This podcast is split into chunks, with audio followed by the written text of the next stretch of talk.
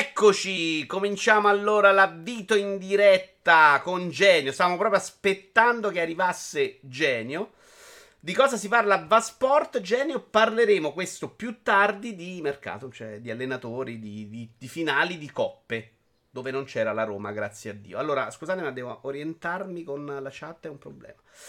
Come hai risolto i problemi di CPU dell'altra sera? Non ho risolto niente passare ad OBS era esattamente il tentativo per fare quella cosa. In teoria non serviva a niente perché comunque con Sky e Lupiro, che ho finito, andava comunque una chiavica. Eh, però gio- ieri ho giocato tipo 25 ore a Lupiro nella giornata. E non si è più impallato. Ho attaccato i cavi, devo vedere cos'è. Mi pare di capire che quando è sotto pressione in questo momento la CPU soffra. E credo che sia lei, però non, non, posso saperlo. Oggi ho giocato a Cyberpunk, tutto liscio, senza problemi. In teoria lì doveva soffrire un po'. Vediamo come va e capiamo se che cazzo è il problema. Non lo so. In questo momento non lo so, e, però sembra... Sono 24 ore e mezzo risolto. Io voglio Va Sport che parla di altri sport. Sarà possibile? Beh, da me no, Iaci. Seguo già a fatica il calcio. Allora, dicevamo, partiamo, ho da parlarvi di tante cose. Ma di Lupiro, per esempio, pure non vi ho mai parlato, eh. Uh, vediamo un po', vediamo un po'. Allora, parliamo prima di un fumetto. Uh, Zero Calcare, la dittatura immaginaria. Mi ero ripromesso di uh, riprenderlo in mano prima di parlarvene. Eh, è un inserto, in realtà non è un vero fumetto, è un inserto di Zero Calcare all'interno di Internazionale, dove lui scrive spesso ed è una bella storia che analizza la questione della, proprio della cancel culture. Eh, il titolo, infatti, è La dittatura immaginaria. Lui prende chiaramente posizione contro gli imbecilli che criticano sta cosa di, mm, del fatto che non si possa più parlare, però secondo me lo fa a 360 gradi, eh, spiegando anche che è vero, cioè non tralasciando il fatto che probabilmente ci siano degli eccessi, perché ce ne sono.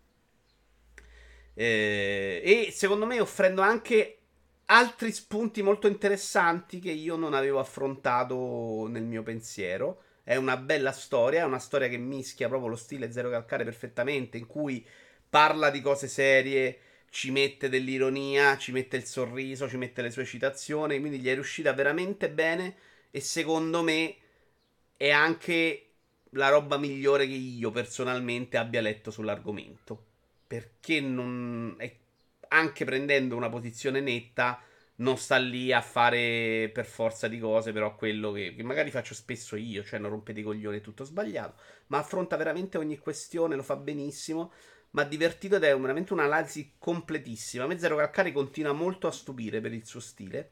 Sono uno che lo adora, ve l'ho già detto. Però secondo me è incredibile non tanto la parte comica, che veramente ha un sacco di riciclo di idee, ma è incredibile come riesca ad affrontare certi argomenti e eh, alternarli con quella facilità, con quella semplicità, che veramente fa sembrare tutta una roba stupidissima, non lo è mai perché è una scrittura complessa. Uh, il suo passaggio di livello intellettuale è comunque secondo me apprezzabile e quasi incredibile. Eh, mantiene sempre un suo certo stile anche nelle storie dei fumetti, quelle più impegnate. Quello, per esempio, Dimentica il mio nome, secondo me è uno dei fumetti più riusciti. A me è piaciuto un sacco per, per come era credibile nella sua follia. E questa è una bella storia.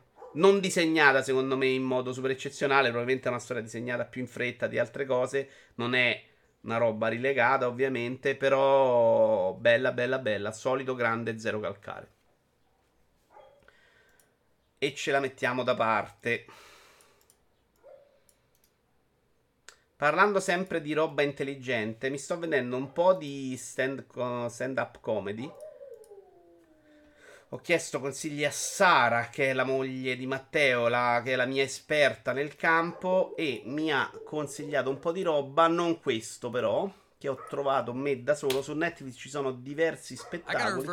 Io ho visto questo. Dovrebbero funzionare tutti i bottoni. Attenzione, perdono, stavo inciarmanando su BS. Come si chiama questa storia di Zero Calcare? Si chiama uh, La dittatura immaginaria, Tony. È all'interno di Internazionale. Tac. Qua non vedo niente, ovviamente. Perché non vedo niente qua? Dovrei vederlo qua. Ah, perché sto a solo webcam io. No, no, no, no, no. Tutto sbagliato. Eccoci. Ehm... Eccolo qua, vediamoci trailerino di 1 minuto e 26. I got a reversible jacket at home and I have two of them because I didn't know it was reversible.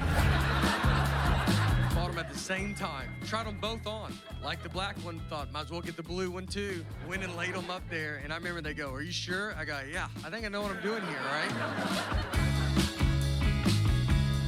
We're doing homework too. Our daughters starting to bring it all home. First and second grade was awesome. Third grade, you're like, okay. They throw some stuff in, you're like, oh, okay. I have learned stuff from elementary homework. I learned when to use a or an in a sentence. I thought you felt it out, you know? You just go, that feels right, and that's what you do. My parents used to watch a show called Rescue 911. I remember walking through the living room, I look at the TV, a guy has a ski mask on, and a woman is asleep with her feet out from under the covers. Show, he started rubbing her foot. I don't know what happened before or after, but I know I've never been able to sleep with my feet out from under the covers because I accidentally saw that 30 years ago. Ciao le pere. I'll be in a hotel room and I'm like, look, you can't get in here, dude. You've locked everything. And I'm like, that's exactly what he's been waiting for. He's probably already in here. Allora, ehm, mi hanno segnalato che sta uscendo su uh, Switch uh, Lego, uh, lo diciamo pure Rulez, qualcuno dovrebbe conoscerlo di FP. Si chiamava come Journey Lego, quello di Apple Arcade. Aspetta che non mi ritrovo più il nome. Gioco molto simpati- simpatico, mi era piaciuto un casino in realtà. Lego Builders Journey. Lego Builders Journey. Eh, ve lo faccio anche vedere, guarda, così parliamo anche di quello. Perché ho giocato anche quello su Apple Arcade. Di, ah, parliamo prima di questo show, poi ve lo faccio vedere. Show con battute non esagerate di politica, di satira, è molto sulla vita comune, quindi un comico molto alla mano, molto semplice, niente di super impegnato. Però mi ha divertito molto, nella sua semplicità c'è una mimica di quelle che mi piace un sacco. E io trovo sempre che sia nello stand up sia bello anche saper fare ridere con delle battute semplici. Ecco, fare la super battuta, eh, abbiamo visto l'altra volta, c'era uno col barbone brutto messo lì dietro un muro che diceva le super battute, faccia seria, non serviva molto. Cioè era bella la battuta ed era super scritta bene. Qui non c'è niente di eccezionale, si basa tutto sulla mimica del comico. E secondo me lo, fa, lo sa fare veramente bene. Molto bravo e, ed è pure un personaggio che non ha niente di particolare mh, alla vista. Devi cambiare il font della scritta Vito Iuvara. Allora, mi ero accorto che c'era qualcosa di strano, ma non mi è neanche venuto in mente di cambiarlo. Ma sai però, Tony, che se devo cambiarlo, devo cambiarlo 840 volte? Tipo che poi che cosa metterei? Io non saprei. Qui abbiamo carattere teco semi-bold. Seleziona il tipo di carattere. Modern. È sparito. Non abbiamo più la scritta Vito Iovara. Perché credo, credo di averlo messo trasparente. Ah, no, no, eccolo, eccolo, eccolo. La trovo. I puntini. Si è rimpicciolito. Non salvare. Sono stato a prendere come salvare. Non salvare. Ok, sono riuscito a metterlo prima, poi ci provo per conto mio. Allora, il nome, vi ricordo però, Grande Splash, ti ringrazio per la domanda. Ti ricordo che eh, sotto il video YouTube, che trovate di solito subito dopo la live, stasera no, eh, metto sempre tutto quello di cui abbiamo parlato. E quindi anche questo che ti sto scrivendo qua, che è il nome del comico, ma anche dello show esatto che ho visto io. Ce ne sono altri e li vedrò. Pare che la Lazio stia per prendere Salli. Ne parliamo dopo a Vasport. Non sono stato io, no, Antonio, ti perdono. Sei stato gentilissimo stasera, non è un problema. Poi cercherò di capire come funziona sta roba. È brutto cambiare comunque. Ieri ho dovuto ricambiare tutto Stream Deck. Quindi passare adesso a Streamlab sarebbe una tragedia. Però effettivamente è molto più leggero come programma OBS. E mh, mm, lo vedi proprio all'avvio. È super veloce, super uh, splendido. Uh, carino, molto carino, mi sono divertito molto. Non c'è molto da dire, è uno showetto da un'ora, un'ora e mezza, fatto all'aperto, con gli elicotteri che passano a Las Vegas, 20 persone a guardarlo. Però ottimo, ottimo, ottimo. Ah, vi volevo far vedere questo Lego Business Journey. Forse l'abbiamo. L'ho giocato anche insieme a voi, possibile? Forse no. Allora, è un giochino che non vi sembrerà da questo video, ma è narrativo sui Lego. In cui hai delle piccole missioni e lui ti chiede di fare delle cose. La cosa più bella, secondo me, di questo gioco, mentre si va avanti, è che in un paio di casi lui ti dà dei pezzi di Lego, non ti chiede solo di montare le cose precostruite, quindi molto banale. Ma in un paio di occasioni lui ti dà dei pezzi Lego e ti dice fai, devi, devi raggiungere il punto A e il punto B. E quindi tu lo fai scegliendo tu come magari costruire un ponte con Lego. Quella cosa, secondo me, è esattamente come dovrebbero essere i giochi della Lego.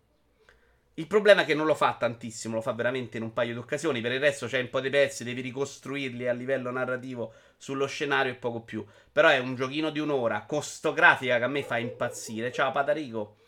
Eh, era quello che mi piaceva, per esempio, anche di Lego World. Cioè, mentre i giochi Lego, qui siamo abituati, quelli di Telltale, sono con lo scenario, per esempio, liscio. Questo è tutto costruito in Lego.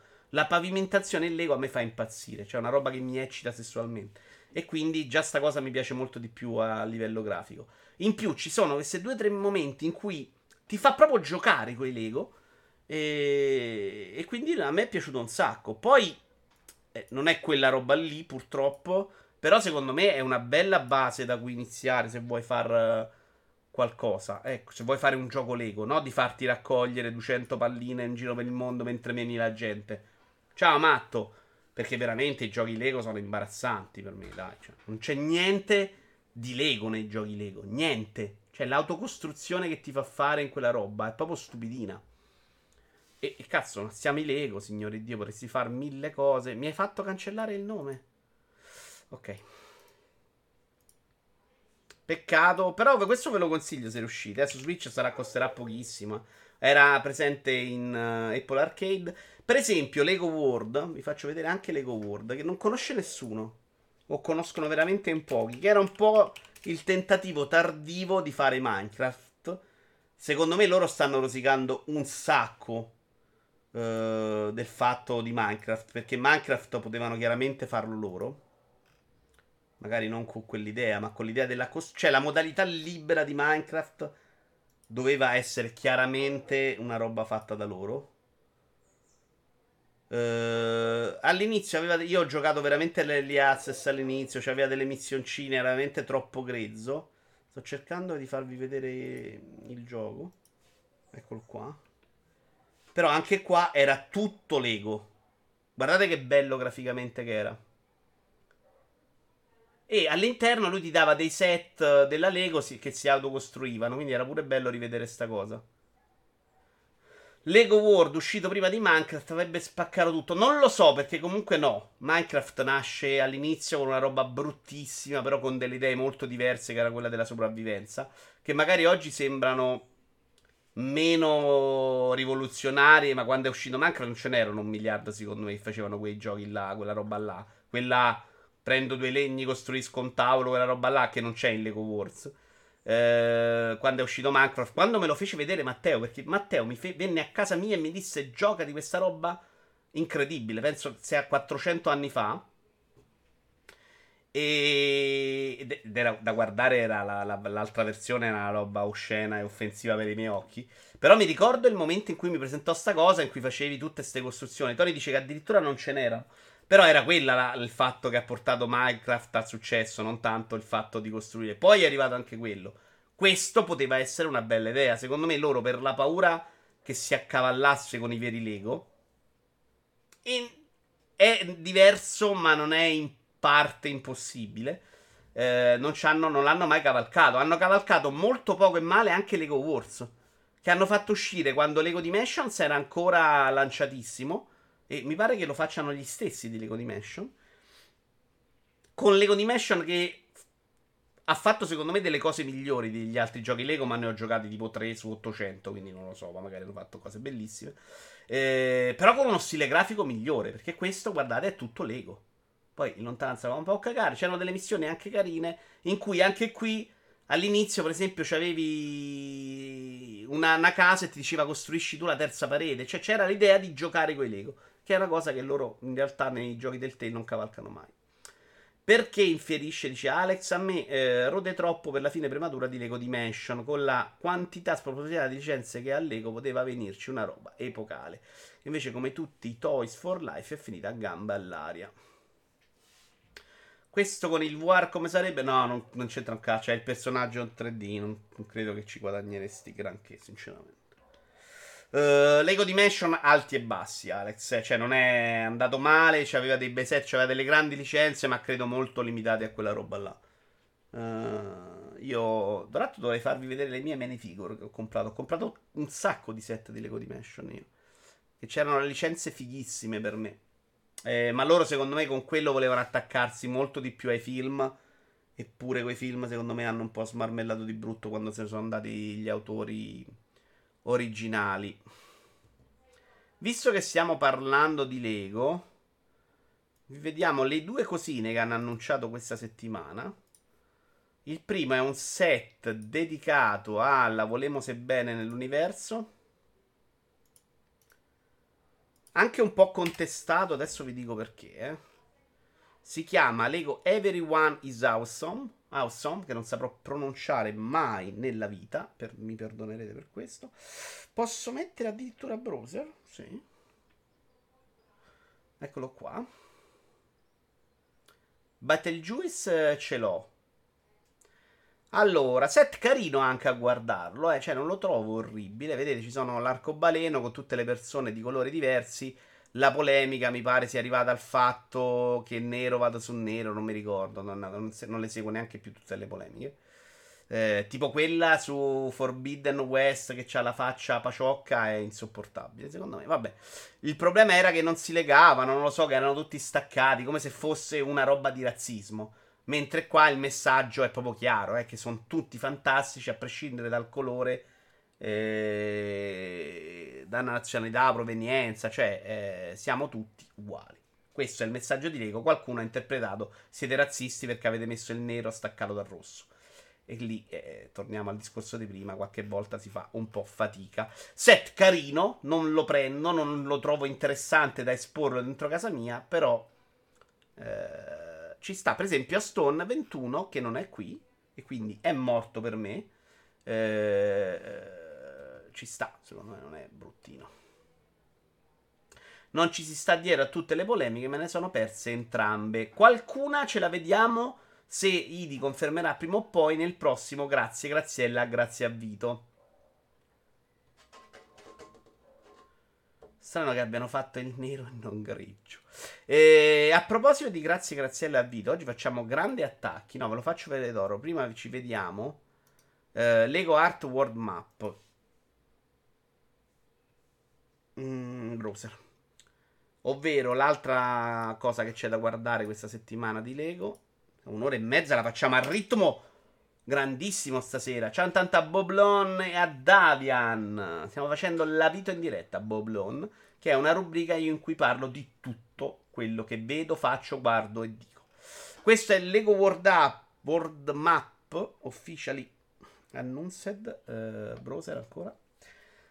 Ed è una quella di quelle robe art loro con tutti i pezzettini 1-1-1. Prendi il Daily Bugle, Budgie, Bugle, no, Davian. È un set interessante se sei un fan Marvel, però mi ha abbastanza deluso. Cioè l'edificio esterno mi fa proprio cagare. Se fosse stato bello l'avrei preso sicuramente, ma questa roba uh, metallica, adesso ce lo vediamo insieme magari così sanno anche gli altri di cosa parlo.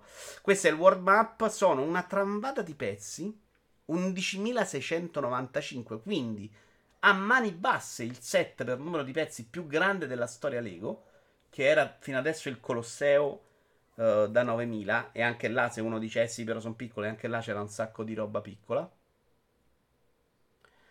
E... Sono tutti pezzetti uno a uno, quindi è una roba da montare che è oltre la noia secondo me. Poi magari esposto non è la roba più brutta del mondo.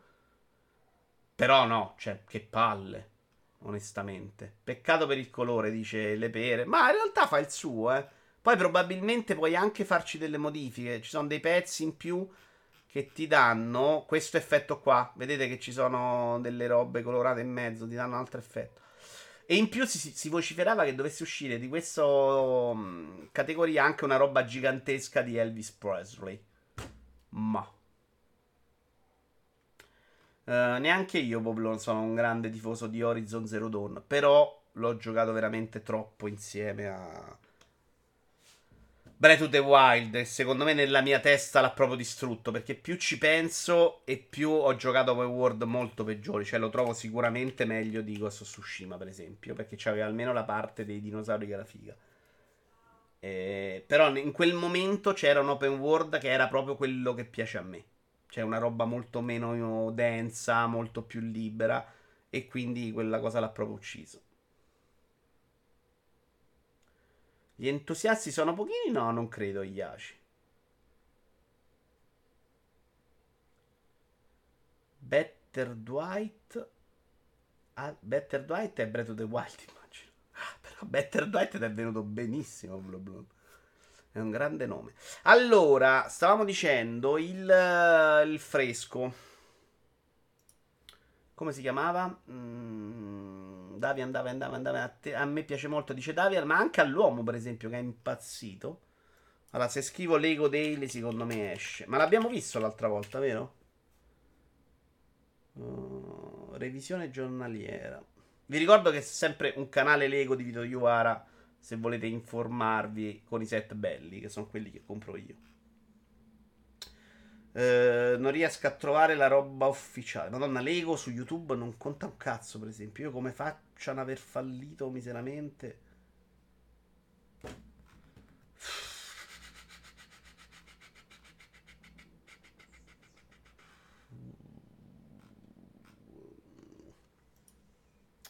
C'è la recensione di un ragazzo italiano. Spero che non mi uccida. Lo facciamo vedere due secondi. Eccolo qua. Come vedete, è molto grande. La cosa bella, come il set di Friends, è che è pieno di riferimenti alla serie che io non posso cogliere. Però l'edificio è una cagata, dai, seriamente.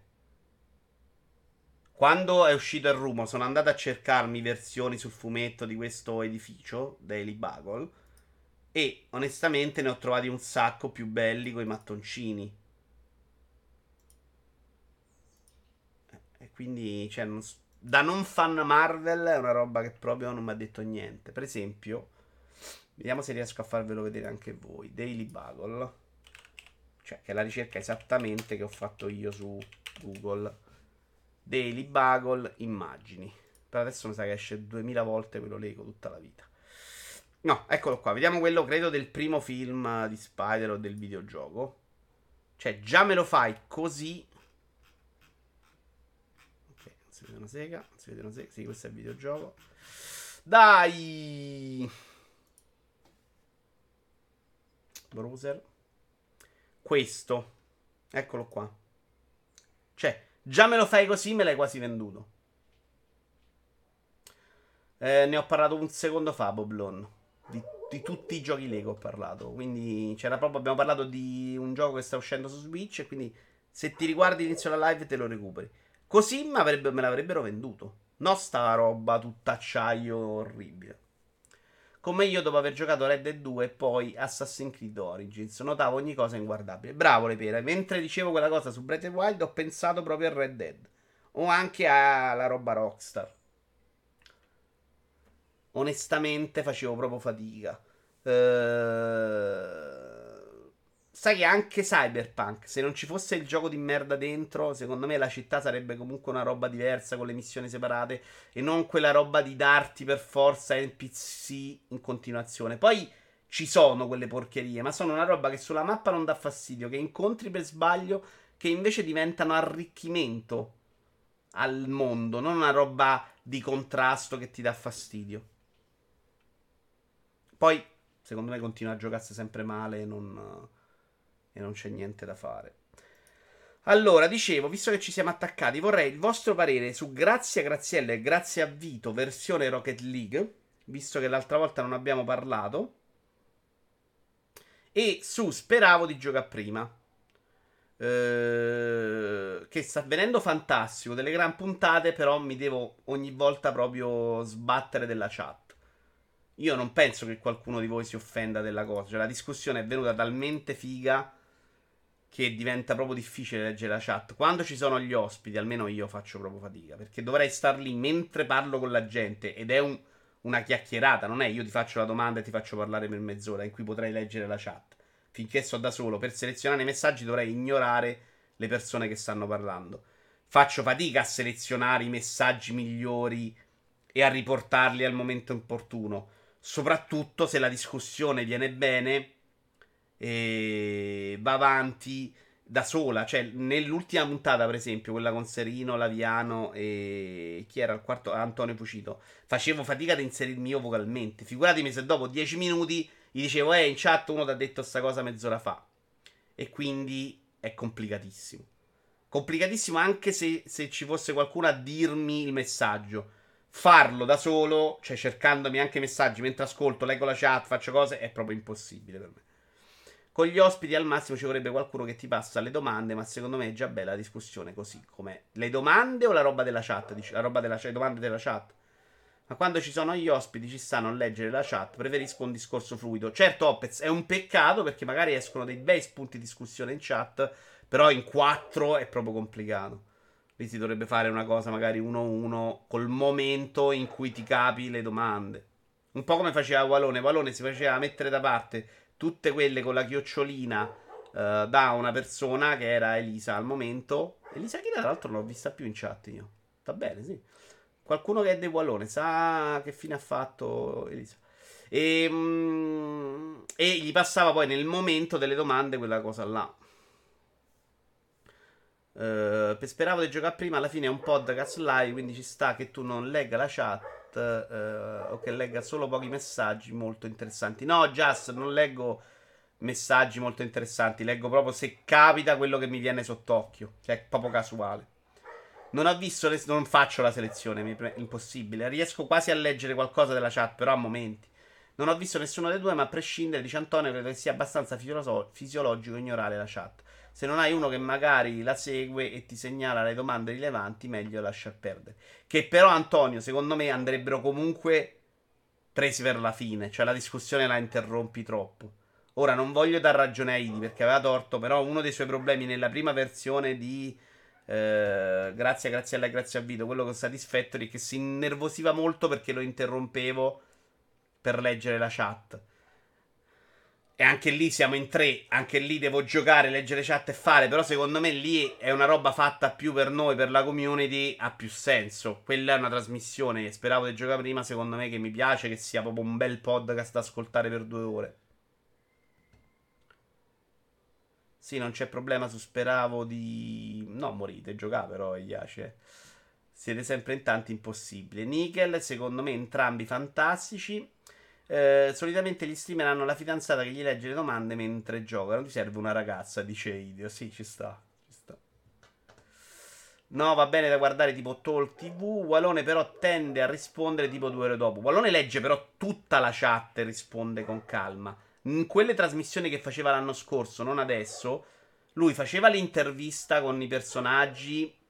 Eh, era proprio il talk show uno contro uno, eh faceva tutta l'intervista con uh, il personaggio, poi alla fine eh, Elisa gli tirava fuori tutte le domande interessanti che erano quelle fatte con chiocciolina Walone e a quel punto ne leggeva qualcuna. Cioè era, era bella come cosa, ma era comunque una roba che non spezzava continuamente la discussione. Ha cominciato a lavorare, per questo non è più in chat di frequente. Grazie, Just. Più che altro al massimo dovrebbe appunto far fare delle domande agli ospiti. In che senso, Iaci?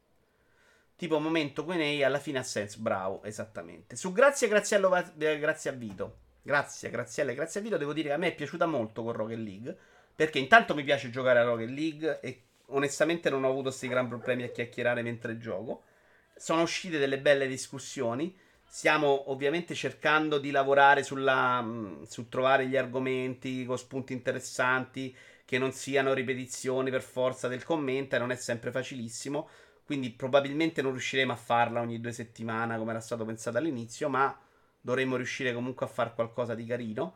Ci sono degli argomenti che magari io non vedo lo spunto, però lo vedono magari di Stone ed è bello che si parli insieme. Mi interessa su alcune cose invece di sentire l'opinione di Idi, anche se ne abbiamo già discusso e Stone, e quindi si sta creando. Purtroppo dovrebbero preparare loro la scaletta e non fanno un cazzo, visto che leggo qua Idi e ci vuole più tempo. Vito, quando vuoi ti demolisco a Rocket. Eh, non, ho, non ho dubbi in merito, visto che sono una sega importante. Però quella formula con Rocket League a me piace molto. Io non starei adesso a cambiarla troppissimo, onestamente. Ehm... Riproviamo. Io penso che lunedì, se Idi ci dà conferma, si fa un altro episodio. Cerchiamo di vedere, mano a mano ci aggiusteremo. Io ero addirittura pronto ad inserire una quarta persona, ecco perché avevo messo anche la cosa qua. C'era la possibilità di inserire una quarta persona e la mia idea era tre giocano a Rocket League, quello che non gioca a rotazione si mette a leggere la chat, se esce una roba interessante te la legge. Idi e Stone sostengono che si spezzetti troppo l'argomento, non ce la fai, la discussione viene tagliata e quindi probabilmente, non dico neanche di no perché abbiamo appena detto per speravo di giocare prima, eh, continueremo con la formula in cui anche lì la chat non è predominante. Tu vuoi 70 argomenti, ne bastano 3, già ci sono da 3 anni. No, non è assolutamente vero. Stone persona di cultura no. Più che altro ci vorrebbero degli sacchetti con un corpo di ballo. Degli stacchetti, dice R3, ok lavoreremo sulle ballerine, le, le troveremo, proveremo a portarle. Questo era quanto su questo discorso. Parliamo un po' adesso però di Lupiro, gioco che sono uscito a finire questa mattina al lavoro. Allora, domenica io credo di aver giocato veramente, eh, ma non sto esagerando, almeno 15 ore. Cioè, tra tutta domenica notte non ho dormito e l'ho passata a giocare a Lupiro. Mercoledì voglio cominciare la dieta, anzi giovedì voglio cominciare la dieta e quindi ho cominciato ad andare a camminare la mattina per abituare un attimino il corpo e non morirci dentro. E, mm, e visto che alle 4 ancora non mi ero addormentato, che stavo ancora giocando all'Oppiro. In realtà mi ero messo a dormire, non ho dormito, sono tornato a giocare all'Oppiro. Alle 4 sarei quasi caduto al sonno, dovevo andare a camminare alle 6 e mezza. Ho detto vaffanculo, continuo a giocare. E soprattutto ero già arrivato al quarto mondo e volevo finirlo. Volevo finirlo. Um, e col cazzo, 15 ore non ho fatto un progresso. Aspettate che vi tolgo i sottotitoli. Cioè, non ho fatto un progresso. Sono arrivato una volta alla quarta sessione. Non facevo, però, non riuscivo a battere. Non sono mai arrivato al boss prima di stamattina. Stamattina con- ho cominciato a leggere guide perché quel gioco è profondissimo. E infatti, cercando guide per il personaggio che volevo usare io, Mentre domenica notte ho cambiato personaggio, ho cambiato il deck, ho cambiato gli oggetti. Cioè, ho veramente provato a fare mille combinazioni, non tirandoci fuori niente di ottimale. Eh, mi sono messo poi a cercare delle guide e devo dire il gioco è talmente profondo che avrò trovato 100 guide del personaggio, 100 guide ti dicevano cose diverse. Perché veramente ci sono mille possibilità di affrontare questo gioco mischiando i poteri del personaggio Ehm, l'armamentario del personaggio che ha delle varie caratteristiche e quindi spen- spingere su determinate caratteristiche rispetto ad altre. Eh, usare le carte, quindi fare un deck di un certo modo, più piccolo, più grande, con tante possibilità anche all'interno di metterci delle carte. Cioè, il, il mazzo anche è, è, è, una parte importante del gioco, forse la più importante. Lo, lo, prepari tu, sei tu che ti scegli il deck delle carte, esattamente come Slide Spire. Mm, e lo scegli però una volta sola. Mentre Slade Spire devi fare delle scelte mentre vai avanti, devi girare il tiro. Lì devi scegliere all'inizio. Più ci deve stare la fortuna, più ci sono i tratti che sono una roba che ti serve. Quindi una guida che ti dice sempre le stesse cose, non la trovi. Infatti, alla fine ho creato stamattina una roba che è un miscuglio di un mazzo che avevo trovato di uno che diceva con questo vinci sicuro, avevo preso solo schiaffi, con le modifiche molto adatte a come giocavo io e sono riuscito a portarla a casa.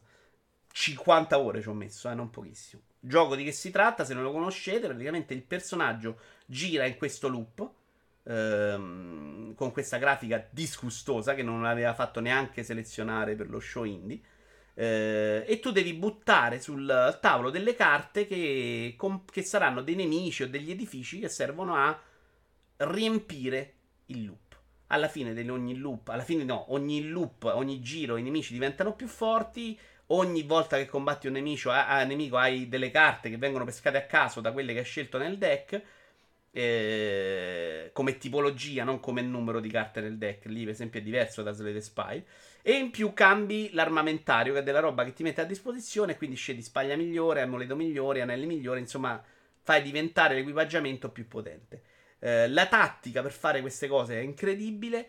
Eh, nonostante sia un gioco molto ripetitivo, è comunque molto interessante. Poi, come vedete, in questo momento sta poi far progredire il villaggio, insomma, che ti dà dei benefit all'interno della partita.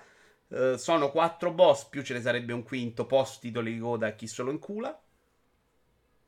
E dicevo, la cosa incredibile la profondità. Anche qui mi è sembrato però che la componente fortuna sia un po' troppo predominante. Ne parlavo stamattina con Byron, uh, chi non lo conosce è un amico, insomma, che mi diceva che per lui la fortuna invece era molto poco rispetto ad altri giochi. Secondo me invece, soprattutto per quanto riguarda i tratti, che sono delle caratteristiche che, mm, che prendi a ogni livello in, che supera l'eroe. Ogni volta che raggiungi un livello ti dà un perk. Questi perk sono, possono essere molto potenti, ma soprattutto è importante l'ordine in cui arrivano. Ce n'era uno, per esempio, che ti dava dei, dei punti extra d'esperienza se mettevi dentro dei, delle carte particolari. Se lo prendi all'inizio, riesci a prendere alla fine della partita 3-4 tratti in più. Perché facevi molta più esperienza con quelli e quindi portavi molto più avanti il livello del personaggio. Quella cosa era fondamentale, per esempio. E capitava per caso. In realtà, quando ho vinto, non mi è capitato. Un'altra era la possibilità di risorgere una volta, cioè, capite? È proprio una vita in più. In realtà ce l'avevo quando ho vinto, ma non mi è neanche servita. Non l'ho neanche usata. Stranamente, cioè, è stata una partita in cui gli assi si sono messi benino. Però era anche molto importante crearsi un deck appropriato, senza troppe carte, senza troppi vizi. In più, quando metti delle robe sul tavolo, la combinazione di questi, di questi, oggetti che metti, tipo i fiumi con la terra, la sabbia, le rocce, che ti danno dei bonus, combinandoli in un certo modo creano dei, dei bonus diversi. Saper fare quello eh, che il gioco non ti spiega, ma che lo scopri semplicemente provando a mettere carte a caso, ti dà un, un boost importante. Comunque lo trovo al momento io sono proprio indeciso se il gioco dell'anno sia questo o Returnal. E devo dire che tendo più a premiare questo al momento. Cioè, l'ho trovato veramente troppo nuovo. Mentre Returnal l'ho trovato bello, ma come variante di una roba già giocata. La parte sparatutto non è innovativa, ovviamente. È bello come sistema a livello narrativo, mi è piaciuto un sacco, per carità. Questo mi ha proprio sorpreso. Come mi sorprese all'epoca in modo incredibile Slade Spire. Lupiro è una bella sorpresa, hai veramente tante possibilità da carte e classi. Ma te ne accorgi, Opez, proprio cercando le guide. Il fatto che ci siano 50 proclaimer che l'hanno finita a tutte le difficoltà e l'hanno fatto in mille modi diversi, secondo me ti indica proprio quello, che è un gioco complessissimo. Benvenuto nel mondo del deck building alla Magic, quindi ti aspetto su Magic Arena. No, no, no, no, no, no, no, no. Il fatto che sia tu del mazzo scelga le carte, ma poi possono arrivare 100 di un tipo e una di un altro tipo, quello per esempio lo rende secondo me molto diverso. Io credo sia uscito uscito Antonio, non in early access. Assolutamente no, non lo so. Però non mi pare proprio. Ma comunque, com- cioè, secondo me c'è tutto. Però sono convinto che non sia early access. Questo magari no. Uh, ma state vedendo mo? No, state vedendo browser voi. E adesso state vedendo monitor. E poi basta. Oh, l'ho tolto. No, no, no, no, no, no, no. Non so più cosa state vedendo adesso. Perché vedo questa roba? Monitor. Browser.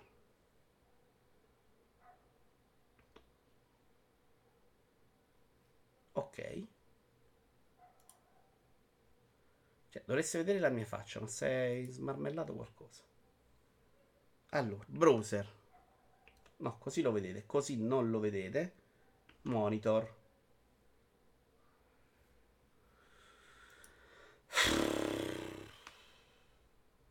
Perché è bianco? Che cos'è sta cosa sopra mo? Ok, qua dovreste... No, è lui che è pazzito. Ciao Birtruz! No. Allora, questo è YouTube. Ah, vaffanculo, era YouTube messo sotto, ok. Comunque, Antonio, posso verificartela questa cosa con monitor. Ce lo andiamo a vedere su Steam. Lupiro. Madonna, che gioco meraviglioso. Però, Anto, prenderlo adesso è proprio stronzo. Mi servivi un sacco in questo gioco. Cioè, ho visto più video di YouTube della mia vita per questo gioco. Lupiro 14,99. Prendilo, è bellissimo, Antonio. Che cazzo dici? Uh, è già nella tua libreria. Gioca adesso. Acquista Lupiro. No, non è in early. Ma mi ricordo che c'è stato un passaggio. È uscito già il mezzo completo. Ma mi ricordo proprio il momento in cui dissero adesso non è più. Mm. Dai, è impazzito anche Stream Deck. Mi sta facendo. Mi sta scrivendo delle cose senza senso. Allora. Torniamo a noi. Torniamo a noi. Lupiro ne abbiamo parlato. Poi avremo di parlare di cazzo Fumademon. Ho giocato poco. Power Wash. Ah, ecco. Parliamo di un altro gioco e ci togliamo i giochi. E poi parliamo di un libro. Delitto e castigo. Sono già le 21.14. Mamma mia, che ritmo incredibile oggi. Allora, di questo giochino non vi ho parlato. Sarò molto veloce. L'ha giocato anche Antonio. È Record of Lotus War Deadly in Wonder Labyrinth. YouTube. Ed è un Castlevania dei poveri molto semplice, ma proprio molto semplice come struttura. Non parlo di difficoltà di gioco. Poi in realtà è molto semplice anche a livello di difficoltà di gioco. Perché ha una meccanica che è quella di switchare tra i due poteri. Se riempi le barre si ricarica continuamente l'energia. E questa cosa puoi farla anche durante i boss. Con questo potere il gioco è abbastanza rotto. Senza sarebbe stato, secondo me, impegnativo molto più di Hollow Knight. Invece quella roba lo rende mediamente semplice. Cioè, non ho avuto proprio momenti di difficoltà. Anzi, la maggior parte dei boss, non dico al primo tentativo, ma forse il secondo, ecco. Una volta che lo vedevi, capivi. Me ne ero innamorato, l'avevo portato anche live in early access per queste animazioni della tizia che sono fantastiche. Devo dire che il gioco poi secondo me non è... è un po' sotto le aspettative anche a livello di ambientazioni eh, del mondo, di nemici che, che, che sono più o meno banalotti, insomma non c'è veramente niente che lo fa sembrare particolarmente eccezionale, però mi sono divertito proprio nella sua semplicità, la mappa era sempre leggibile. Una sola volta mi ero perso, sono andato a guardare dove andare perché sapete che mi annoio a cercare la strada. Ehm e da quel punto di vista è molto bello per me perché questa roba semplice non mi dispiace. Però se sei un amante, secondo me, dei Castlevania, Castlevania, ti rompi pure un po' il cazzo perché è veramente troppo semplificato in alcune cose. Pure in Tolu Luna Night c'era una meccanica per recuperare salute in mana, ma non era automatica come qua. Dovevi fare il pelo ai nemici. No, qui esatto, Tony. Qui è proprio quasi rotto il gioco per quella cosa. Anche perché alcuni boss non ti attaccano continuamente. Quindi, se, se, sei bravo a tenere quelle barre piene e a switchare sempre sull'altra, ci sono dei momenti in cui anche durante lo scontro col boss lui sta là, tu ti metti da una parte e ti riprendi tutta l'energia. Una volta che hai capito come giochicchiare con quella roba, ehm, te ne vai proprio liscia liscia. La parte invece di progressione, di poteri nuovi, secondo me lo fa abbastanza bennino la parte di trama credo sia collegata al fumetto. Io ho letto un fumetto, un manga di Lodos nella mia vita, ma era uno fantascientifico, quindi immagino che ci siano vari filoni di questa storia. La parte più difficile è quando impazziva il pad e rimanevi accucciato, che era all'inizio Yachi, ma poi ho scoperto qual era il motivo, ed era che grabbava Lotus. C'era Lotus li tenevo attaccati in quel momento perché stavo provando Flight Simulator. Tra l'altro, Flight Simulator ho riscaricato l'aggiornamento che è da 150 giga è diventato 70 e volevo portarvi la domenica mattina questa rubrica in cui prendo un aereo, quelli civili stupidini, e ci guardiamo una città insieme. Questa cosa voglio ancora farla. Eh, fare questa cosa non mi serve neanche finirmi tutorial che non ho mai fatto del gioco. E più che altro voglio trovare anche una buona scusa per giocarmelo un po', per guardarmelo sto gioco che è incredibile. Rompere il cazzo, no, che alla fine la formula mi è comunque irresistibile, però davvero sfida non pervenuta con pochissime eccezioni. Ma sai, il mio problema non è stata la sfida, è stato proprio che alla fine era proprio banalotto, cioè mancavano proprio secondo me un po' le idee, anche i boss non ci provavano nemmeno, secondo me, a farti fare delle robe diverse, con attacchi diversi, era stato tutto proprio semplice, cioè scolastico. Questa è, secondo me, la grossa critica che gli faccio. Per tutto il resto, però, mi sono divertito. Ho visto un bel gioco, dura il giusto e via. Le nostre o le città mondiali? Cioè, possiamo decidere, andiamoci oggi a vedere sta roba. Possiamo farlo con un sondaggio insieme. Poi ci sono quelle più belle fatte con gli aggiornamenti. Magari ci andiamo a vedere quelle. Cioè, l'idea è figa, secondo me. C'è da vedere se il mio PC ce la fa. Questo non lo so. Penso di sì, però al massimo a 30, insomma, non dovrebbe essere un problema. E, e c'è da vedere se riesco a incastrarlo la domenica. Ecco, insomma, domenica senza calcio è durata 123 ore, cioè una roba insopportabile. Io non so come faccia la gente a vivere senza calcio. Secondo me è un'idea carina, ma c'è da vedere appunto il PC con lo streaming, eh, lo streaming quanto lo stressi. Boh, non lo so, effettivamente. Però faremo dei test e vedremo. Oggi con OBS come sta andando? Sembra... Non ho avuto cali, non ho visto cose, però effettivamente non sto giocando sul primo. Allora, parlato di questo, volevo parlarvi invece finalmente di Delitto e Castigo che ho letto. Eh sì, con OBS ho messo i 60, Antonio. Me l'ha scelti lui, in realtà io l'ho accettato. I 30 forse me l'aveva fatti scegliere multiplayer. Delitto e Castigo. Allora, stavo vedendo se c'era un video YouTube che faceva vedere qualche sceneggiato Rai degli anni 50, ma non c'è. Libro che ho messo tanto a leggere, ma probabilmente è molto grosso. Con Kindle c'è questa roba che non ti rendi conto di quanto un libro sia grande. Poi hai sempre quella CPU inferiore MD da cambiare a 3 anni, che quella 3090 potrebbe schizzare fuori dal case. Eh, beh, l'idea era di cambiarla quando viene qua Antonio. Purtroppo sono, ormai ci hanno bloccato, ma può darsi che a Natale, soprattutto non voglio pagarla il triplo di quanto costa, quindi devono anche aggiustarsi i prezzi. Al momento, onestamente, ID, parliamo un secondo del processore, poi arriviamo a delitto e castigo, ho avuto zero problemi. Cioè a 60, che è il limite imposto dal mio monitor, ci vado sempre senza problemi, quindi cazzo me ne frega di di avere più problemi. Adesso ho il primo problema dopo 4 mesi, ma non può essere il limite da più, altrimenti avrebbe fatto dopo 3 giorni. Comunque cercheremo di capire qual è questo problema. Eh, delitto e castigo, dicevo, ci ho messo un sacco perché secondo me è gigantesco, avrà 6 miliardi di pagine, non lo so. Ho letto pochino, però comunque ho letto più o meno un pochino tutte le sere. Mi è piaciuto molto, molto molto, anche perché è scritto proprio bene, bene, bene ed è quel bene bene che non te ne accorgi, che secondo me, come Hemingway, è ancora più bene. Um, cioè, non è una roba che dici, Madonna, quanto è ricercato, è scritto bene, ma ogni dialogo è veramente credibile, semplice, riuscito. C'ha una fluidità della Madonna. È una di quelle robe che ti accorgi che è scritto da uno col manico. Tutto qua. Che dire uno dei miei libri preferiti, anche se faccio fatica con i nomi, qua pure il russo, l'adoravo, poi il finale fantastico. Allora, con i nomi russi ho fatto fatica della Madonna anch'io, anche perché poi a volte usava i nomignoli, a volte nomi, a volte cognomi. Di Dostoevsky avevo letto Il giocatore, mi pare, io solo. Lungo normale, mi sa, non è i fratelli Karamazov. Boh, boh, ci ho messo un botto.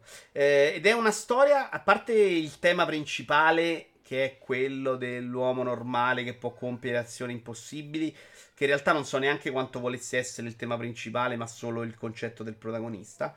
Veramente anche ottimo per come mette scena la storia che racconta. Cioè, all'inizio si sa di questo delitto, che poi succede, non succede questa cosa, e, e c'è poi la reazione del protagonista a certe sue azioni e la pesantezza delle sue azioni sul suo essere.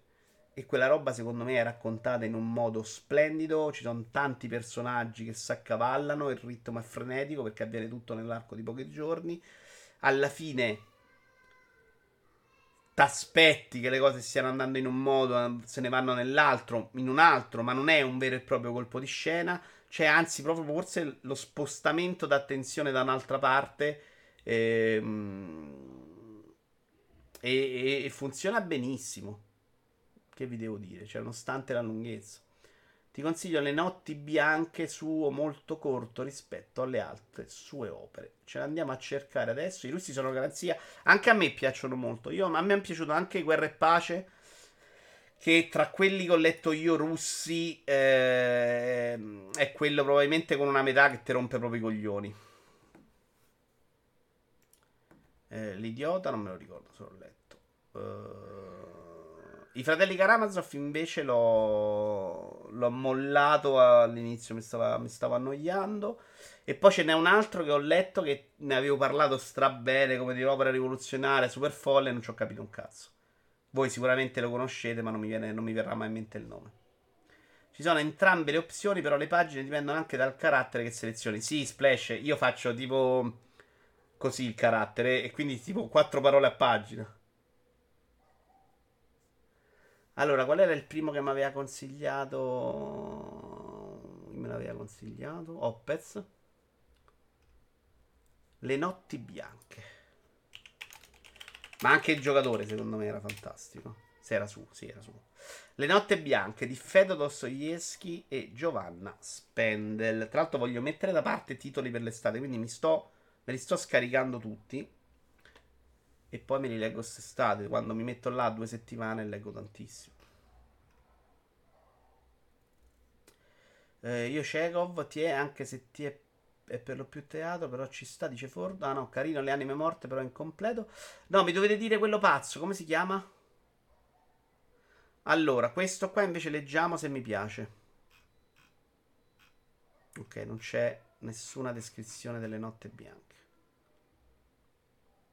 Le notti bianche. Vediamo se Google ci aiuta. Per capire di che parla. Il russo è un racconto giovanile. Pubblicato per una volta nel 1848 sulla rivista. No, qui c'è proprio trama subito, magari no.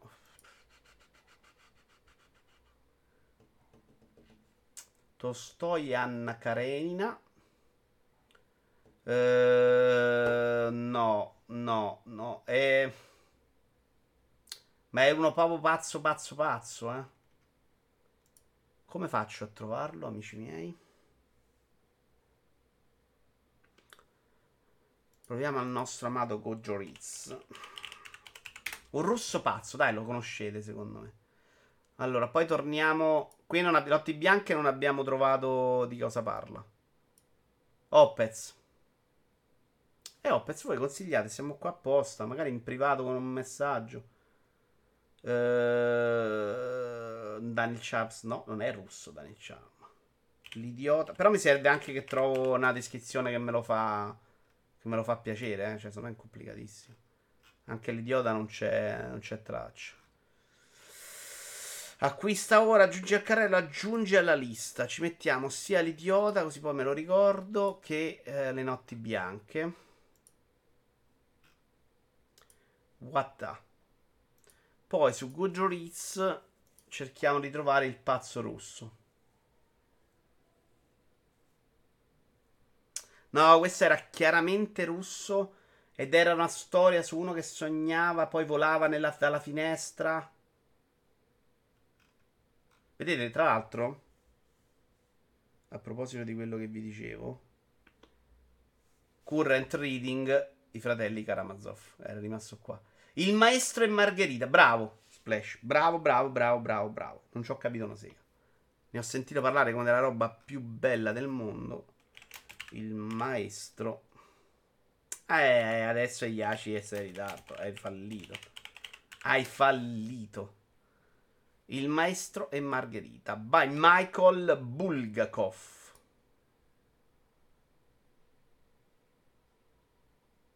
Segnato come letto, due stelle, l'ho bocciato.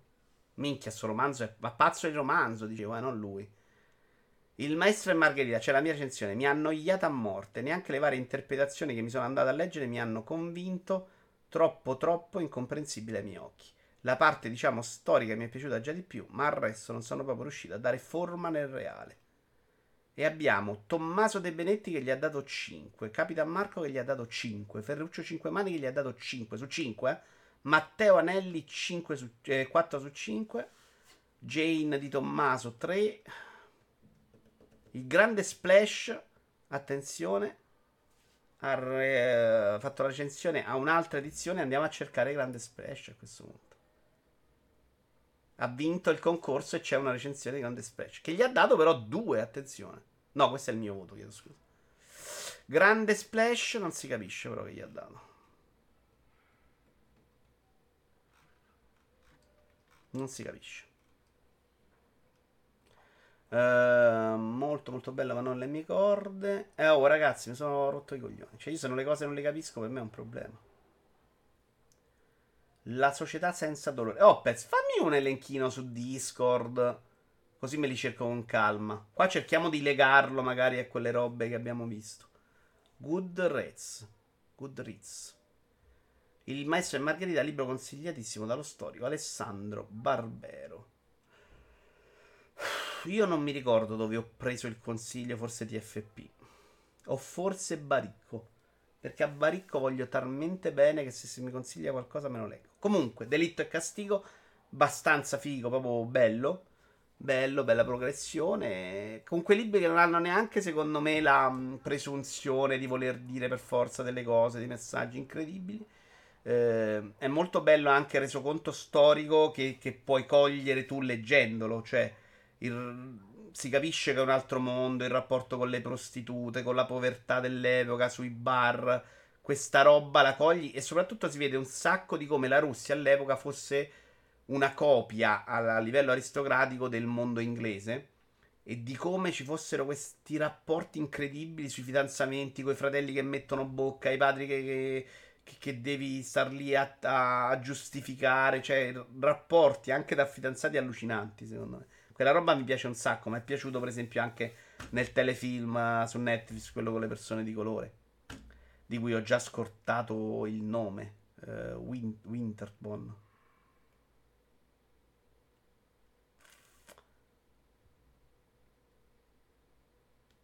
Opez lo ha già consigliato su Discord, dice Yashi, grazie, poi me lo cerco allora. Ricordiamo che c'è il canale di cosa, Yashi? Sono andato a controllare suoi nobili 4,5 stelle. Qua non me lo dà, qua non me lo dà e quindi non possiamo ratificartelo, grande splash. Mi dispiace. Però secondo me questo è chiaramente un libro per gente che sta studiando all'università, dai. Non puoi arrivarcela, è troppo incomprensibile, ho capito proprio un cazzo. Se vuoi un libro che ti fa capire le complessità dei rapporti sociali di una società a noi lontana, consiglio Neve sottile di Tanizaki. Una roba giapponese, sì, meno mi interessa così. È una roba che a me piace in assoluto. Infatti, sto leggendo Montanelli adesso. Ne parliamo la prossima volta perché quello sono già alla metà. Le navi. No, neve sottile. Ehm, anche lì si parla un sacco di aneddoti del mondo romano. Quella roba là mi piace un casino. Neve sottile di Tanizaki. Uh, nel 1942 il governo giapponese imponeva la censura su Neve sottile, il romanzo che Jujiro Tanizaki stava pubblicando a puntate su una rivista. Nelle sue pagine la guerra, minacciosa e inarrestabile marea, suscitava nei personaggi sgomento e preoccupazione, non il fervore dell'allineamento. Tanizaki, 1942, quindi già era venuto a contatto con l'Occidente il Giappone. Tanizaki era ben lontano dall'urgenza degli eventi nella storia di quattro sorelle di Os- Osaka. Osaka? Osaka. Degli equilibri e squi- Osaka. Osaka. Degli equilibri e squilibri effett- affettivi che giocano in seno alle famiglie, straordinaria l'intensità dell'esperienza psicologica. Mai il racconto si aggiusta nei limiti angusti di una cronaca, ma c'è di più il confronto fra il modello occidentale e le antiche tradizioni nipponiche si fa materia e motivazione delle scelte, emblema dei destini personali. Neve sottile è il grande romanzo della maturità di Tanizaki. Nelle sue pagine l'erotismo delle prime e delle ultime opere si arricchisce fino a una profonda ricognizione dell'esistenza umana. Anche questo, Antonio, però, è un libro d'università per me. Eh? Si, si annusa proprio. Ce lo leggiamo solo noi universitari. Però io ho fiducia in te, Antonio, e me la gioco. Uh, bello Tanizaki per quel paio di romanzi che ho letto. Grazie Tony, segnato, sembra veramente interessante. Se proprio vuoi fare il figo, la pronuncia è... Ma non so proprio leggere gli accenti, Just. Cioè, il problema è che tu me li puoi scrivere gli accenti, non li so leggere. Ciao Albi e ciao El Maria. Devo studiare gli accenti, ragazzi. Non mi ricordo niente degli accenti. Ho fatto 5 anni di liceo non usandoli. E facendo uno scarabocchio a caso eh, sul, sulla pagina cercando che fosse sia un apostrofo o un accento. E quindi non, non so leggere gli accenti. E il mio limite sono altrimenti un essere perfetto. Il mio tallone d'Achille sono gli accenti. Finisco Lupiro. Ah, finisco ah, Hollow Knight, Returnal, eccetera, eccetera, eccetera. Ma non so leggere gli accenti. Sono un uomo umile, lo ammetto. Io ho conosciuto la pronuncia corretta di Osa quando ho cominciato a studiare giapponese. Allora, sono le 21.33, abbiamo ancora un po' di tempo. Delitto e castigo, ne abbiamo parlato. Se avete domande su quelle cose di cui parliamo, magari domandate. Allora, io avevo gli argomenti. Ah, uno, uno, è veloce, gli altri dovevo studiarli mi sono scordato di farlo. Perché ero tranquillissimo che non ci fosse Vasport oggi. Invece c'è Vasport. Con il fatto che avevo creato OBS ho dovuto cambiare delle cose e non ho fatto in tempo. Sei romano, nessuno si aspetta che tu conosca l'italiano, dice Idi. Possiamo dire che gli accenti sono il Dark Soul della grammatica italiana? No, io li trovo proprio mediamente no. Dai, non tutti. No, gli accenti no. L'apostrofo è più inutile. Cioè, l'apostrofo, secondo me, quando non, non ha suoro, devi proprio levare dal cazzo. Roba che sparirà dalla lingua. Uh, ah, ragazzi, no, ma io vi devo parlare di una roba super importante della vita. Ce n'è una che ho scritto che non mi ricordo neanche cosa sia. Aston, cos'è Aston? È tipo un film Netflix, eh? Sto ricordando. Ah, sì, del, um, de, de, dello stilista. C'è da dire che eh, evita uno dei pochi romani che non parla romano. No, non è vero, parlo mal, ce lo odio il mio accento romano, ma c'è, ahimè, c'è, c'è, c'è, c'è, c'è. Allora, argomento. Uno dei migliori ristoranti al mondo passa a un menù interamente vegetale. È un argomento su cui non ho molto da dire, però mi piaceva sapere la vostra opinione sulla questione stiamo abusando della carne vegani. Anche proprio argomento vegani. Perché mo vi dico la mia. Allora, intanto prendiamo l'articolo del post. Per ragioni ambientali, l'Eleven Madison Park di New York, 3 stelle Michelin, non servirà né carne né pesce né derivati animali. Uh, vi leggo il loro comunicato. Uh, una grande sfida creare piatti buoni come i nostri classici, solo con uh, materiali vegani, ma crediamo che sia un rischio che vale la pena correre. E non vediamo l'ora di condividere con voi quello su cui abbiamo lavorato. È l'ora di ridefinire il lusso come esperienza rivolta a uno scopo più alto e in modo che mantenga una connessione autentica con la comunità. Siamo entusiasti delle incredibili possibilità della cucina a base vegetale e di radicare il legame con le nostre case, sia la nostra città sia il nostro pianeta. Ora, ovviamente, ve lo dico perché sicuramente Idi, che è la persona più brutta tra di voi, sta pensando, eh, ma questi adesso senza carne e pesce risparmiano. Loro hanno risposto con una risposta un po' paracula più che altro, eh, però gli dobbiamo dare. Eccolo qua. Il prezzo del menù, le cui portate devono ancora essere annunciate, sarà lo stesso del periodo prima della pandemia, ovvero 335 dollari, circa 280 euro. A questo proposito, Um ha commentato che solitamente i prodotti vegetali costano meno rispetto a carne e pesce, però richiedono anche una preparazione più lunga e talvolta più elaborata e quindi non consentono di risparmiare. Carne bisognerebbe consumarne sicuramente di meno, però le alternative vegane non sono la stessa cosa. Allora, Iaci, sì, e che non è la stessa cosa, secondo me ci sta. Però secondo me che a oggi noi stiamo. Io non so se voi avete mai letto qualcosa, parlando di libri, eh, qualcosa sull'allevamento industriale. Io ho letto un paio di libri. Anche qua trovare titoli è un problema e a me mi hanno abbastanza stravolto. Poi sono uno di quelli che di fronte alle cose brutte tende a mettere la testa sotto sabbia, come quando guardo le pubblicità di Teleton o dei ragazzini che stanno male e sto malissimo. Però il mio problema non è vivo in una, in una tunica e do tutto a chi ha bisogno, onestamente, lo ammetto, ho dei miei limiti, come magari sarebbe anche giusto fare, e, e anche sugli animali tendo a sbattermene, però è chiaramente una roba disgustosa che fa l'essere umano. Uh, e sta cosa si risolve. Cioè, ma non mi. Cioè, sapete cosa mi fa. In, mi dà fastidio proprio come essere umano? Non tanto il consumo esagerato. Perché vaffanculo. Siamo tanti, lo usiamo. Riesco anche ad andare sopra se non lo vedo. Però noi stiamo veramente crescendo degli animali in quel modo per buttarli al secchio, perché tanta carne non si compra e viene sprecata. Quello è terribile. Cioè, la, la concezione umana di una volta di uccidere l'animale era prenderlo, prendo il maiale, lo uso tutto, si mangia tutto perché cazzo abbiamo sprecato un animale.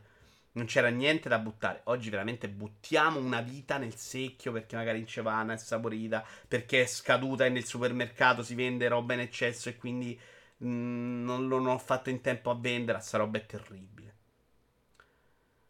Uh, assolutamente. Allora, aspetta. Carne bisognerebbe consumare sicuramente di meno, però ok, questo l'ho letto. Assolutamente stiamo veramente abusando. Il problema è che devono essere le grandi catene a fare delle scelte. Gates nel suo ultimo libro spiegava molto il fatto che sta investendo in carne sintetica che crea meno CO2. L'idea di rinunciare a prendere roba sintetica non mi fanno impazzire, però è giusto diminuire.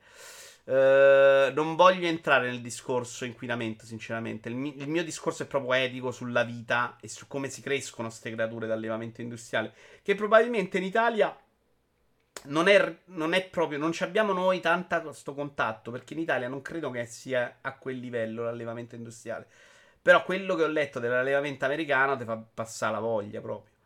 La situazione del consumo di carne minore è abbastanza giusta, soprattutto se si conoscono le condizioni degli allevamenti industriali che sono assurdi. Albi dice: Visto come abbiamo gestito la pandemia, per me facciamo prima ad estinguerci che a trovare degli accordi comuni sulla ecosostenibilità su scala mondiale. Assolutamente, Albi.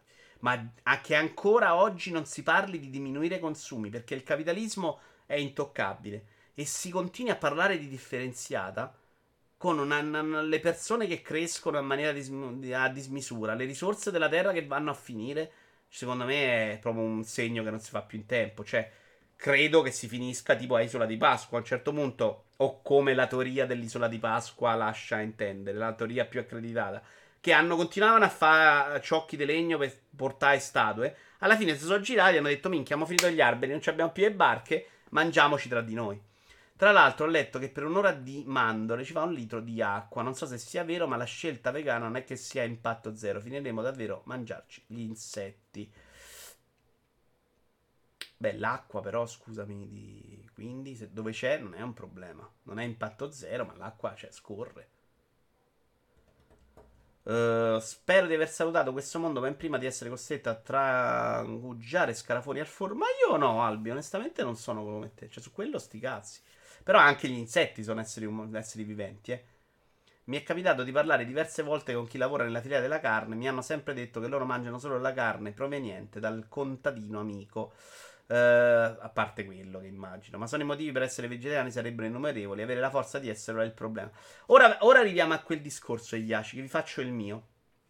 Magari sono buoni, do l'acqua scorre, lo metto nella biografia di Twitter. E... No, volevo trovarvi il libro sulla carne. Qualcuno si ricorda il titolo di qualcosa così lo cerco perché secondo me non lo trovo mai. Io però faccio sempre fatica su sto cazzo di... di, di roba a trovare i miei libri. Che non ce ne sono un miliardo. Secondo me se cerco ve li trovo.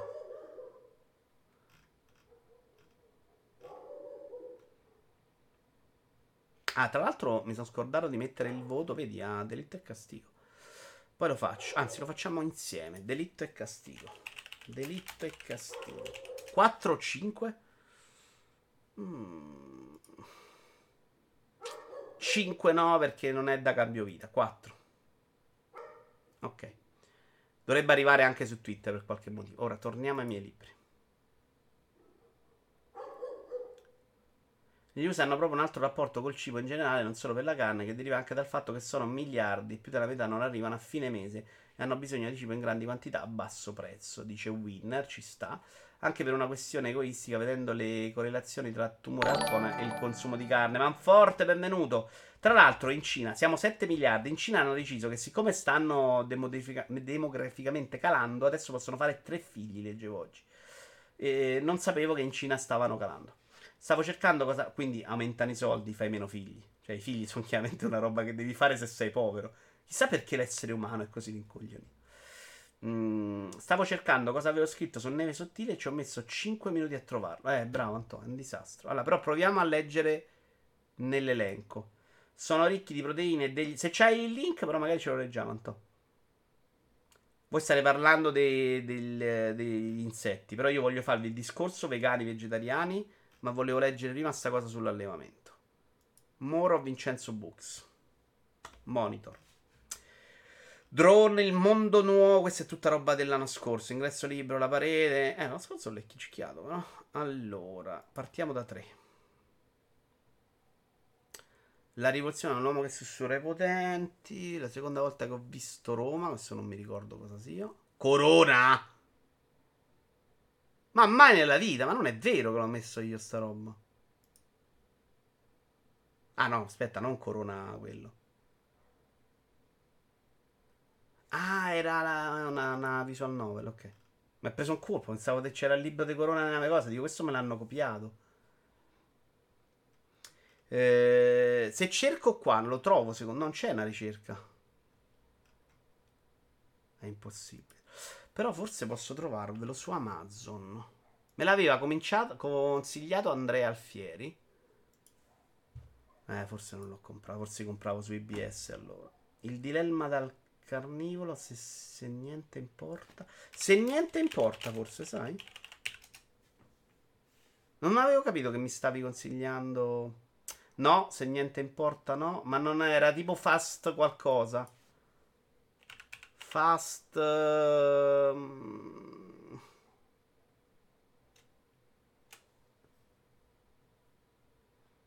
Libri, consumo. Minchia, abbiamo poco tempo. È un argomento che probabilmente riprendiamo anche la prossima volta. Non lo trovo, ragazzi. Ehm, Fast Food Nation. Bravo, Just. Bravi, bravi, bravi. Madonna, però, che brutto vivere senza ricordarsi un cazzo di titolo di niente. Fast Food Nation. Che però volevo trovare qua, magari. Perché sicuro questo ho scritto. Ed è un libro terribile. Tra l'altro si consigliano da lì anche dei video YouTube. Se andate su YouTube, secondo me... Ne ho letti due in realtà, l'altro non me lo ricordo, ma no, ce ne facciamo andare bene uno. Eh, su YouTube, secondo me, trovate i video di sta roba. E io non ci sono avuto il coraggio mai di andarlo a vedere. Anche perché si parla anche di violenze gratuite sugli animali, di una roba insopportabile. Tutto quello che non vorreste sapere sull'industria del fast food, spietato, cinico e decisamente avvilente. Finito. Che, recinzione. Ehm, eccezionale, secondo me, questo libro. E lì capisci che stiamo esagerando, secondo me, che veramente non si può campare così, non possiamo trattare gli animali. Devo dire che come essere umano, come persona un po' pazza, io il problema me lo faccio anche con l'idea del, um, delle piante, che per il fatto che sono molto diverse a noi come esseri viventi non consideriamo, ma fondamentalmente stiamo a fare la stessa cosa. Arriviamo al discorso vegani, vegetariani. Ehm, secondo me hanno tutto il mio applauso e tutto il mio riconoscimento, cioè tutta la mia sensazione che stiano portando avanti una bella battaglia.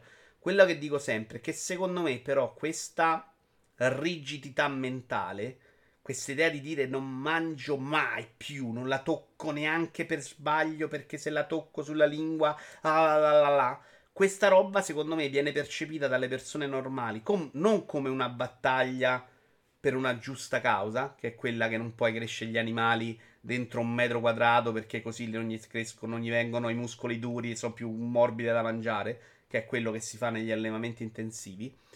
Eh, ma ne sembra veramente una battaglia religiosa.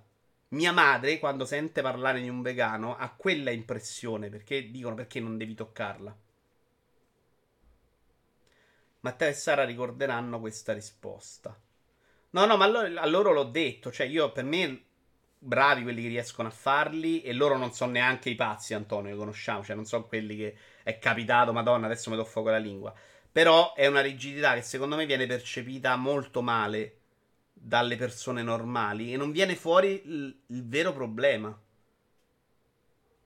Poi capisco anche però la loro, uh, la loro idea, cioè quella di dire non, non lo voglio fare, non lo faccio mai. Poi secondo me, e ci sta, secondo me ci sta anche stare attenti che non ci stia nella caramella la gelatina animale, assolutamente.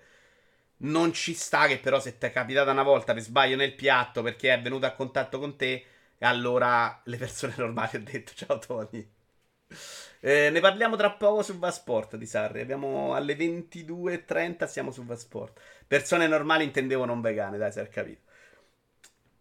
E E secondo me quella roba è effettivamente un'esagerazione. Purtroppo l'idea che abbiamo noi del vegano però è solo quella. Non abbiamo mai quella dell'idea del vegetariano che dice no, voglio mangiarne meno perché è sbagliato e quindi mangio il giusto, la mangio solo dall'allevamento, la mangio una volta ogni tre settimane. Io non sono uno che mangia carne sette volte a, al giorno, eh. Ne mangio una volta a settimana per dire. Sabato la pizza la escludiamo. E in più ti mangi un sacco da roba delle gelatine che fa parte del mondo animale. E lì me ne sbatto il cazzo ed è sbagliato. Però, secondo me, dobbiamo affrontarlo questo problema. Io ho smesso di mangiare marshmallow. Che cazzo è una la regia? È conto per salvare i marshmallow, super divi. Il vegano ha un modo del cazzo di porsi, ti guarda con inconsapevole giudizio, almeno quelli con cui ho parlato io. Bisogna sempre fare scelte personali senza per forza diventare dei testimoni di Geova della propria idea. Sì, però in realtà non è vero che sono tutti così e non è capisco che però è una roba un po' diversa, cioè non può essere una scelta personale, cioè nel momento in cui hai saputo che prendono un purcino gli sbattono dentro 200.000 antibiotici e corpus, te lo rimettono dentro al piatto perché sti cazzi se lo mischiano e te lo mangi. E che quel purcino lo lasciano tutto sfatto, pieno di pus in faccia. Eh. Quella roba non ti, lascia, non ti può lasciare normale. Non puoi dire quello, vabbè, che cazzo te ne frega. È come se viene a sapere che dei bambini li bastonano, no? Diventa un, al- un altro tipo di, di accorgimento. Non può essere una cosa personale. Quindi capisco anche il loro atteggiamento. Però temo che quell'atteggiamento di rottura totale con una cosa che secondo me, per quanto brutta ci può stare, cioè che l'essere umano mangi anche carne, che è carnivoro perché in natura si mangia anche carne, sposta l'attenzione non sul, sul fatto che sia l'allevamento, il problema è che sia il mangiare carne. Se mia madre gli dice è sbagliato mangiare carne, non lo capirà mai. Se a mia madre fai una battaglia per spiegargli esattamente qual è la carne che oggi ci mangiamo noi, che stiamo veramente macellando degli esseri umani per poi buttarli al secchio perché è scaduta in esposizione, forse te la porti dentro. Ora, questa cosa del ristorante vegano non è per salvaguardare l'ambiente, è chiaramente per cavalcare una roba che ha superato il livello di, di moda, cioè è diventata una roba, a parte che secondo me guadagnano anche a fare questa cosa, però vabbè, magari c'è anche dietro un atteggiamento diverso, però non, non, nasce da una sensazione generale che si stia facendo qualcosa di sbagliato, nasce da esattamente come la roba senza glutine. La, la, gran parte di questi che oggi mangiano senza glutine hanno seguito un andazzo e si sono convinti da soli che non possono mangiare il glutine. Dopo un po' mi sa che ti viene proprio lo schifo a toccare la carne o simili, tipo l'attore di Fonzi che non indossa più giubbetti di pelle. No, 5, non credo proprio che... Ma tu dici proprio fisicamente? Perché col cazzo, eh, io credo che Matteo faccia ancora molta cola, molta cola la carne, secondo me. A parte gli scherzi, io mangio carne, ma cerco solo roba di qualità. Meglio una costata una volta, pagandola 36 euro al chilo ogni tanto, o il pollo d'allevamento locale che conosco. Mm, non prendere medicine e mangiare delle radici di liquirizia per curare il cancro. Si è fedeli alla propria idea fino in fondo, rispetti il libero arbitrio del prossimo. Non lo so, secondo me puoi fare un discorso in cui dici se dobbiamo fare le medicine a sti cazzi dei topi, però possiamo vivere mangiando meno carne, mangiamone di meno. Cioè, non credo che sia pure lì la stessa cosa. Poi io, eh, cioè, io non li ho conosciuti, sti vegani pazzi. Ho conosciuto Matteo e Sara, che sono tutt'altro. A parte l'odio di Sara per gli esseri invertebrati, tipo i gamberetti, io vi ricordo che, che cazzo non li considera esseri umani, però in generale non sono pazzi, quindi non, non lo so, non li ho conosciuti per darvi sto giudizio. Però ho proprio la sensazione non che le persone, ma che l'idea del vegano non porti avanti la battaglia giusta. Ditemi anche la vostra, eh. Esseri viventi, prima li hai chiamati umani, se il problema è lo spreco, non la scelta carnivora. Sì, sì, per me è quello, esatto. Esseri... Ah, eh, ho chiamato esseri umani invece di eh, esseri viventi invece umani. Sì, sì, è giusto. Poi qui in Venere i vegani sono veramente pochissimi e visti come degli alieni qua si mangiano tutto. Il problema è che costa troppo poco la carne e bisognerebbe farla diventare bene di lusso, di migliore qualità e di consumo saltuario. Come è stato per un sacco di tempo nella storia umana, Iaci. Mi ricordo che proprio forse in questo libro, nell'altro, raccontava di quando è nata l'allevamento, quello industriale, ed è stata una che si è accorta che se metteva la lampadina sui pulcini gli sbarellava il ciclo giorno-notte e quindi poteva farli crescere in modo diverso. C'è stato un momento storico in cui effettivamente erano pesanti molti vegani, ma da anni non più, anche perché stanno aumentando, insomma c'è più attenzione e quindi sicuramente ci stanno anche meno scemi, eh. Quindi non va bene torturare per mangiare, ma per la salute sì, lo rispetto. Mm, trovo che sia una, una roba non completamente folle. Poi che sia sbagliato stesso, sono d'accordo. Però, secondo me, eticamente riesco a superare l'idea dei topi. Anche se, se me lo devi fare a me, mi prendo il cancro io, mi prendo, cioè, mi muoro di influenza io. Non sarei mai in grado di attaccare i virus ai topi. Cioè, è una roba che non potrei mai vivere così. Mi ricordo che in uno di questi libri si parlava proprio della gente che andava a lavorare là e che stava malissimo. Se vuoi indottrinarmi, non devi darmi una visione a larghe alterne. Ogni generazione ha sensibilità diverse a riguardo. I giovanisti sembrano più consapevoli. Io credo R3 che non sia proprio mai nella vita frutto di, di essere consapevoli. Credo che sia proprio un discorso di, di possibilità. Oggi vai al McDonald's, trovi, forse al McDonald's, no, non mi ricordo, c'era la, la, scelta vegana, c'era il gelato vegano, lo provi, magari ti piace, magari tatteggi pure un po' e fai quella scelta là. Non mi pare che il problema sia venuto fuori al momento oggi. Magari non nella mia, sicuramente non nel mio ambiente, non le persone che conosco io. È proprio una, un problema che non esiste. A breve non sarà più sostenibile un allevamento bovino. Si usano milioni di, ac- milioni di acqua potabile e mangiano quintali di foraggio. Il futuro è l'insetto. Però il problema etico con l'insetto, secondo me, si pone lo stesso. Eh.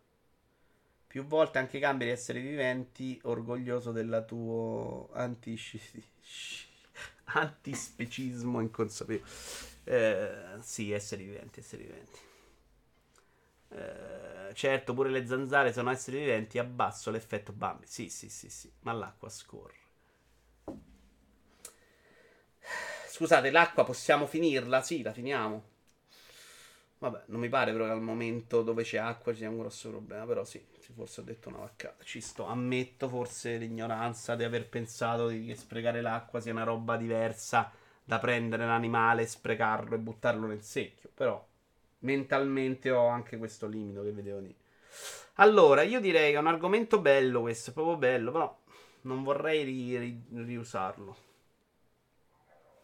C'è la nazionale. Ah, davvero? Quindi ce la seguiamo un po' su Vasport. Io vorrei lasciarvi, sono le 21.55, perché vado a preparare Vasport. Io non schiaccio le zanzare e catturo le gufe. Le biatte per buttarle fuori casa.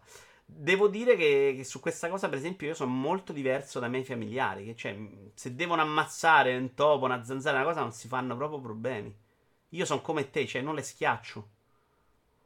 E non sono uno che per altre cose impazzisce, non tocca la carne. Però vedere l'essere che uccidi, secondo me, è proprio sempre essere vivente. Ed è un problema.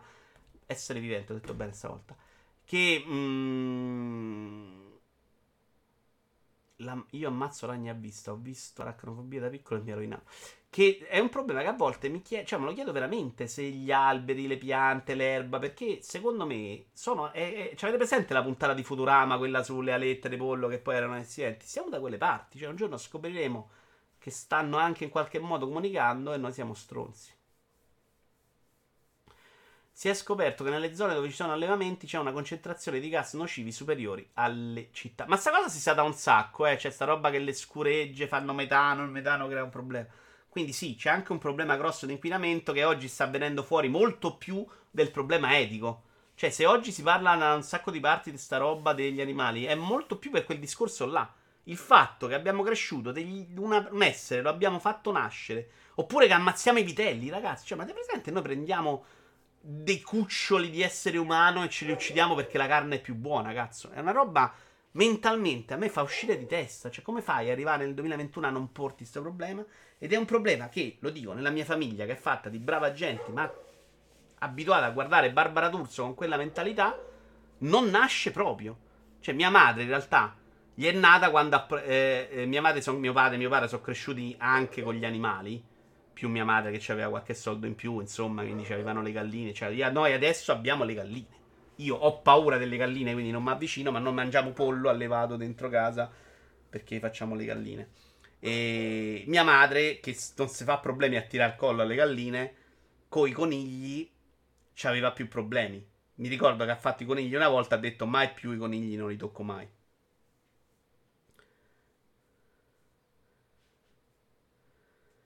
Sono esseri ma non umani. Esseri viventi, non umani. Esseri viventi, non umani. Scrocchi a zeppi, bravo. L'acqua potabile sta esaudendo. Esaurendo, si sta esaurendo. Ci sono milioni di persone che non ce l'hanno. No, che non ce l'hanno milioni di persone lo so, Manforte, ma non perché sia esaurita, perché ci sono proprio delle zone dove non c'è. Che, che c'è, c'è tutto il mondo che non c'è acqua, lo so benissimo. Non è perché è più buona, sono che il vitello non porta guadagno, mentre la vitella diventa mucca e poi fa il latte. Eh, lo so, però il vitello lo devi far crescere. No, 6-5 perché è sbagliato il tuo concetto, perché si fanno fare apposta i vitelli. Cioè, se te il tuo problema è mi devo tenere una mucca perché il vitello mi costa, non fai accoppiare la mucca. No, ti serve il latte. Cioè, no, giusto, hai ragione. Serve il vitello perché così tira fuori il latte. No, no, sì, sì, sì, hai ragione, hai ragione. Però sapete, cioè, sì, sì, giusto. Tra l'altro, pensate a come tiriamo fuori il latte dalle mucche. Cioè, una roba che... Mamma mia. Io vado a guardare Last Man on Earth. Continua così, grazie Super Deep. Io vi sto per salutare, sono 21.59. Vado a guardare la sport. È un bel argomento questo. Forse tornerà in futuro se esce qualche news. Con OBS mi pare che non abbiamo trovato problemi incredibili. Quindi forse ce l'abbiamo fatta. Andiamo a vedere se c'è qualcuno da redare. L'acqua potabile la stiamo consumando, sta rimanendo solo acqua inquinata. Usano l'acqua per le miniere invece che dissetare le persone. Ai, questo è brutto. La situazione dell'acqua è legata molto all'inquinamento soprattutto alle questioni del sovrappopolamento. Basti considerare che negli ultimi anni eh, sono state riviste le stime di rialzo con 10 miliardi di persone entro il 2050. Bella discussione. Andiamo dal Bellotta? Sì, assolutamente. Grazie per il consiglio. Però mi faccio un copia e incolla se non lo toppo. Bellotta che l'altro giorno mi sono guardato una replica, stava adorando il Dreamcast. Qui è Saturn oggi, incredibile. Eh, no, mi segno come argomento. Eh, ho detto, abbiamo detto Bellotta già. Eh, una cosa legata alla carne, ma non mi ricordo più che diavolo era. Non questa cosa dell'acqua di cui non so niente. Eh, niente, non mi viene. Vabbè, poi ve lo dico. Ma grazie per aver diviso, condiviso la tua saggezza e sensibilità con noi. Sei un faro di speranza in questo mondo buio. Ah, quello sulla popolazione. Perché? Vi faccio una domanda, ne parliamo nel prossimo La vita in diretta. Come la blocchi la popolazione mondiale? Come fai in modo che non cresca con 10 miliardi, con 7 miliardi al momento di persone sul pianeta? In Cina ci hanno provato una volta, non è andata benissimo per dire. Con questa domanda vi... Donna di cazzo, vi lascio, non con questa risposta.